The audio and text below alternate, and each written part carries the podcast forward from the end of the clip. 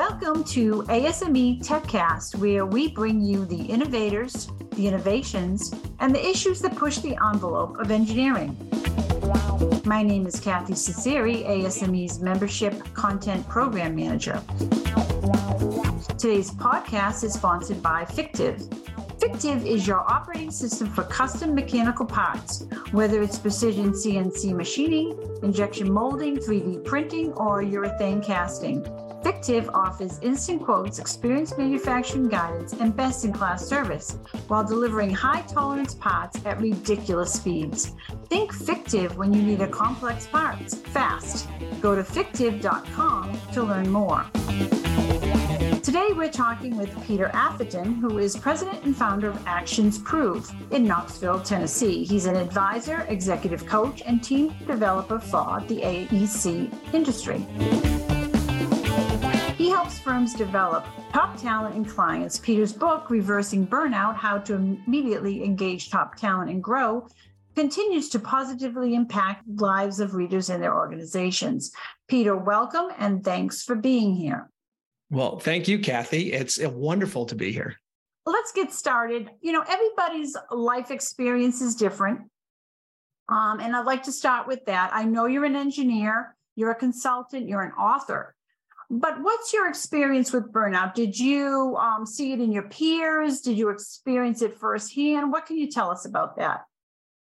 Well, I, I definitely saw it in, in my peers, and and I'll say that uh, maybe I had some sympathy for that, but until I really experienced it myself um, and learned to understand it and have words to express it, I really didn't have empathy for it or compassion for people who were going through um, burnout or the ability to help people. And once I was able to figure that out, that's what prompted me with a with a bunch of coaching and you know pushing from my friends and different you know peers in the in the in the in the industry to say you need to write a book on this. And so that was the genesis for writing the book um, originally to really to help people to help diagnose like what happened to me? Why at the peak of my career did I fall out of love with what I was doing?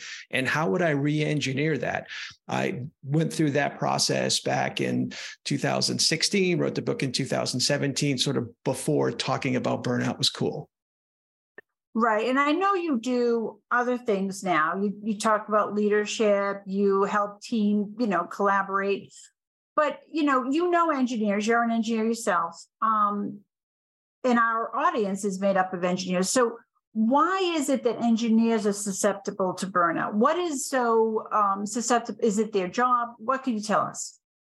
Well, I, I mean, I, I, what what makes us susceptible? It, I think it's well, it's it's high performance and unmanaged stress. um, I mean, mm-hmm. ultimately, I mean, it, it took, and, and, we have different thresholds um, for load. But when I, I, will say, when I, when I talk to boards and leadership teams and firms about burnout, um, what it's a leadership problem to solve because burnout really only affects our highest achievers. I mean, they're not going to affect our middlers or our low achievers because you know it's it's going to affect the ones who are most dedicated to the projects, most dedicated to the organization, most dedicated to the clients. They're the ones that ultimately going to burn out. There is sort of the the quote unquote canary in the coal mine aspects that there's a personal aspect to it, but there's also an organizational development or uh, an organizational factor. Um, but by definition, you know, burnout is is chronic unmanaged stress. And that can be positive stress. I mean, a lot of what we do, we grow personally, we grow professionally, we take on new things. I mean, that's stressful I mean, ultimately, it's positive stress, right? But but but if it's unmanaged, right, it's going to lead uh, to negative stress and burnout. And obviously, there are some negative stresses um, that are out there. But I think engineers, uh, in general, we're focused in so much. We don't have the big picture perspective. We don't take time to do the big picture perspective. Our supervisors are probably focused in at a more of a micro level, day to day level, and so I think by in general, we're more susceptible. Um, and I mean, I certainly fell prey to that during the the 24 years that I was a, a practicing engineer, project manager, principal, and major mm-hmm. firm owner going through that. And um, so, I mean, I think that that we're a little bit more susceptible than I think some other industries. Gotcha. Um, so, in ourselves, so that we can recognize it, or in someone else, maybe someone, our coworker, or even a someone in the leadership uh, position. What are the signs that we can um, readily see? So, well, I, I, I, mean, there are by definition, right? Since since in 2019, the World Health Organization came out and, and recategorized and, and redefined burnout, right? So there's an actual definition. There wasn't one before, um, or you know, and and what the World Health Organization did, and it lined up with a lot of my direct experience that I shared in the book and my, that I had, and a lot of other folks I had. Um, and there's a, obviously a, a, correlation with work, right? It's a workplace phenomena that is by definition now. But when we see it, like how does how do we see the signs of it? I mean, there's definitely a change. I, I mean, I mentioned that you know burnout affects our highest achievers. The only wrinkle to that is if someone was a high achiever and then something changed, well, that's a sign that they may have been burning out because there's there's a mechanism to burnout. We go through different stages. I mean, it's sort of a lot of times in our industry, right? It's it's professional work overload, right? It's just that prolonged work overload, season after season. You know, not just project back to back projects, but this could be year after year, decade after decade in some cases. That eventually leads to some overwhelm. And when we sit there for a while, that progresses into exhaustion mental, physical, emotional, spiritual exhaustion. And then that's going to trigger us into burnout, right? So there is sort of a progression to that. But when we see it, you know, or when we uh, see it in others or experience it ourselves, there's just this feeling of energy depletion. I mean, we get to that exhaustion. We're truly exhausted. And, you know, we start feeling this mental distance from our job. And sometimes it's unconscious, subconscious. There's some negativism, um, cynicism. And that sort of trigger when we get into the burnout because of the work, I mean, it does trigger this burnout disengagement cycle where you know I, we have everything going for us but because of the burnout we're disengaging and then ultimately i mean that is a loss of efficacy um, and a loss of productivity so we might be able to observe that in others i mean sometimes we're we're able to see you know other people can mm-hmm. see our blind spots but we could sort of measure uh, one of the index things that i used over time and i documented in my book was my interest in work I could measure that, like what fired me up, what got me excited. And I could actually, when I went back to sort of retrace the steps, and I used my interest in work as the as the marker, I could definitely see me sort of working through the S curve of my um, of that. So I think that there's a lot of self awareness that needs to happen, and some friends sort of looking out for you too. Right, right. Because people do say they're just tired, or they're just you know go take a vacation, that sort of thing. So well, and and I, and I will say, I mean, just to kind of riff on that a little bit. I mean, there yes. is huge benefit to taking time off all right? mm-hmm. but but a lot of times you know our our time on is as much as the problem as our time off right i mean we live in a very chaotic world um, emails uh, oh, it, we it's chaos in fact I, I had a I wrote a podcast episode a few, you know, back earlier this year, um, just talking about, you know, basically how to design our ideal data and the chaos. Because even if we go on a vacation and we take the time off on the weekends and maybe some nights to get a good night's sleep, if we cut, this gets into the sort of the coal mine analogy, right? If if we're coming into chaos all the time, we're still going to burn out. And so our time on is super important um, but is also is our time off. And and when we're feeling exhausted i mean sometimes it can just come down to you know our time use management and trying to you know switch task and thinking we're multitasking. Um, but but that truly is something that we need to to worry about. And the one thing i will say too is when i'm working with leadership teams or or individuals and I, I try to sort of separate out like are, are we just exhausted or are we truly burning out because mm-hmm. if we're exhausted well you know maybe it's a workload thing maybe it's a time management thing maybe it's an overload thing maybe we just haven't developed our team or we're not you know there's different if we're truly just exhausted a better to-do list, better team development. I mean, there's some things we can do, but but if that we're saying exhausted, but we really mean burnout, it's a whole different ball game with some different dynamics. Um, and so, it, and I'll just say this one: so words mean something, right? There's meaning, and I'll, I'll say there's two camps um, or uh, two ends of the scale. When somebody comes to me, an executive, a leader, or a high achiever in an organization reaches out and they say, I'm burning out. and I've heard like some of my my clients who people on their team have said they burn out. It's one of two things usually. Sometimes it's a cry for help. I'm feeling overwhelmed. I'm feeling, you know, some exhaustion here. I don't really see the light at the tunnel, light at the end of the tunnel. It's sort of a cry for help. Help me out. In other times, when someone says they're burning out, it's the last straw. I mean, they are truly burning out and they're one phone call away from a recruiter to saying, let me in, or I want something different. I'm getting out of this industry. Or and so when someone says that, we definitely, especially if we're a manager or leader, we have to realize that is it the cry for help, which is kind of the 411 call, or is it mm-hmm. the last straw? And it's 911. And if we're not going to show that compassion right in that moment, we've just sort of sealed the fate on either engagement or that person sticking around. So um, you you touched a little bit about you need some time off, but we can get into that more, more of a detailed of that. But what should a person do if they feel before they get to that desperate, tired, exhausted feeling? And you know, the first thing maybe they should go to their boss. Tell me what should I do if I think I'm being, um, you know, I'm, I'm at the end of my rope. I think. Well, even even if that's the, it's the awareness to recognize that wow, this is unsustainable. Yeah, I, I'm feeling, and again, as high performers, recognize like I am a high performer. I do care a whole awful lot. Well, that's going to put you in a certain camp unless we have personal intervention and some of our leadership sort of steps in and says, "Hey, how can I help you with this?"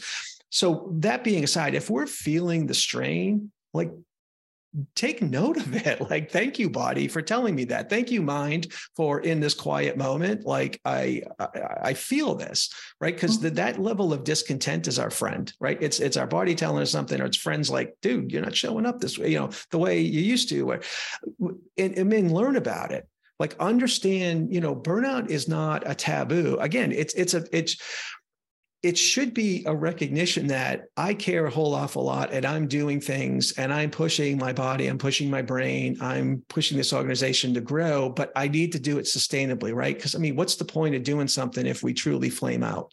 I mean, that's not good and and we need to do that. So I think understanding, I mean, I have a lot of free resources um, on my web. I mean, you can download the first two couple chapters of the book that talk about the whole you know burnout disengagement cycle and mechanics. You can download the audio. I write a lot because my goal is to really help people. So you can do a lot of sort of research and uh, f- free of charge to to be able to sort of figure this thing out get words for it. I mean one of the things with a lot of this stuff is we're feeling it but once someone puts a word to it mm-hmm. we could start solving for it. Well okay that's not it's just you know just start naming it and categorizing it and now we're just going to put our mind to work and, and we will naturally solve it. Um, so learn about it. I mean the self-awareness i mean we ultimately it is the canary in the coal mine right? I mean if mm-hmm. someone's burning out there's two pieces at play. And so let's own our part. Let's be the best sort of canary we can be. We have to lead ourselves and that will ultimately be our time use management because in that we can sort of have a different mindset we can approach things differently we can strategically build our team. I mean, especially if we're in a leadership position, right? Our ability to do more um, and leverage ourselves is 100% aligned with our ability to build our team. And so sometimes it's just we haven't built our teams, and there's good reasons for that. We've never been taught ourselves, and you know, so you can kind of go through um, and see, and especially as senior people, you know, people north of 20 years experience. I mean, we sort of came in, or 20, 30 years experience. I mean, a lot, you know, people who came in the industry in the 80s and 90s and early 2000s, right? I mean, we came in during the re-engineering, do more with less phase, and and so we really didn't never had the resources, and they were, you know gotten out middle management and that we were growing into that and we had to manage and also do. And then we had the great recession back in the mid you know the, the 2000s and mm-hmm. we had even less resources and we had to do more with less you know still and and even more so to keep our jobs. And and then we were all slow to hire. And so you can think back and now these people with you know 20 30 35 years experience says oh no, learn how to delegate learn how to build your team. Well, uh, really, my whole freaking career, I haven't. So anyway, I mean, the, the, but right. some, like just talking about that stuff, and and we see it in the data. I do a lot of primary research where burnout and stress lie in organizations. it's it's not only at the sort of the manager pin, pinch point it's at the senior leadership levels. And again, I, I, just kind of shed a little bit of light on why that is the case. But we have to recognize that not only is it is it a, a, high achiever issue, it's a leadership issue, and those are the people who sort of are pulling the levers of the organization. So we want to be able to sort of understand that. But again, understanding the circumstance. But to answer your question, I mean, what should we do? I, I think we need to work on it um, and take at least the ownership piece. And then if we're in some type of a leadership mode, once we sort of understand our own piece uh, or the individual component, let's focus on the organizational component uh, and the team development component. If our organization is so big, well, we can change our organ- we can change our team. So how are we going to change those dynamics and take ownership of that? Okay, so um, all this being said, it doesn't seem like there's a quick fix. Not saying that I think there should be, but how best do you set expectations? Like when you have a team and you sit them down and you're noticing that there's, um, you know, some high achievers are having a little bit of problems. Um, so how best to set expectations about how, I don't know, how long this is going to take or what's coming, what's coming next? How do you do that? Yeah, I mean, uh, on the on the broad picture, it, it, probably took the team, it took the individual a long time to get here, and it's going to take us some time to get out, right? I mean, I, I get people's thresholds are different. It could take, you know, it's been a rough five years, and I'm burning out, or it's been 20 years of building this, you know, team, building right. this, and, and now it's well, it doesn't take 20 years to get out, but but it won't be overnight. I mean, it is a it's a it's a it's a personal and professional development to get there, mm-hmm. right? Because we it, it's it's habits, it's mindsets, it's a lot of real tangible people skills and understanding and time that's going to take to sort of move us. Once we get some of those building blocks in place, again, these people are high achievers. We're high, we will get it done. We just need to know what battle are we fighting now, right? What, what is the new mission? How are we going to solve for that? Right. So, so, but it's development. Um, and same thing from an organizational development, pers- organizational perspective, it's development. And a lot of times it's like, why are we burning out? Well, because we we think about this organization, we think about the the team the same way we did ten years ago. We were half the size. We, you know, so as leaders, we have to lead differently right and so sometimes it's just we never really took advantage or adapted with the growth of the firm we never worked our we never changed ourselves through different inflection points. And so not only do we need to sort of right size ourselves today in our thinking and our mindset and our processes and systems and how we talk and communicate we have to get to there for now but let's already think about the next step right? So it's an organizational development piece. And ultimately it's about you know how do we maintain high performance sustainably and who doesn't want to be part of that team right? So again that's why a lot of this stuff is is a leadership problem to solve or a leadership opportunity to say you can come here you can be part of this team. We're going to be successful. We're going to rely on each other but we're not one trick ponies. We want to do this sustainably and so there will be stress and rest, right? Because that's fundamentally growth comes from stress and rest. I mm-hmm. mean, even if we're building muscles at the gym, right? I mean, that's what it's going to take. And you just have to build in professional um, athletes, build in the right amount of cadence of performance, stress, and rest. And there's ways to do this. I mean, firms are figuring it out and they're seeing the difference.